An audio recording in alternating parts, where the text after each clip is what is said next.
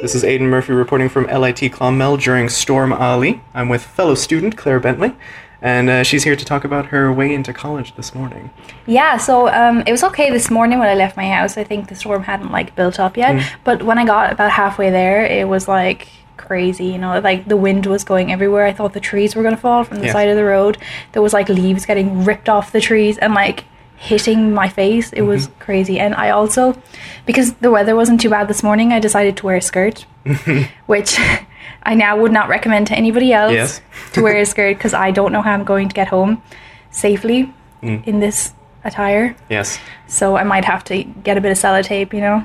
Well, we'll have to do what we have to do. All right. Well, you ha- seem to have an interesting evening ahead. What do you think about the trees knocked down outside of the campus?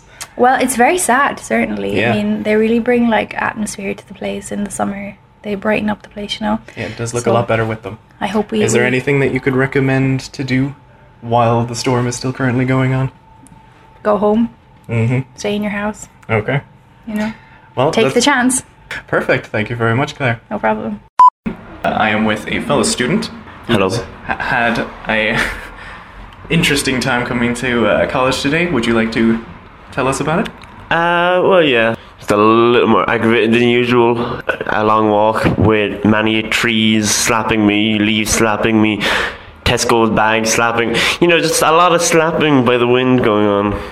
Yes, yeah, and the, the trees have fallen down outside of the campus. Yeah, well, one, like one or two of them have just tilted over completely. Uh, it is a sorry state. Uh, Do you think there's anything that we could do uh, to recover from the damage? It's still currently going on. Just wait for the trees to fall down and pick them back up, I guess. But I'm not sure. You know, I could have vet that, but you know. And we're going to need some funding. Well, that's all. Thank you very much for listening.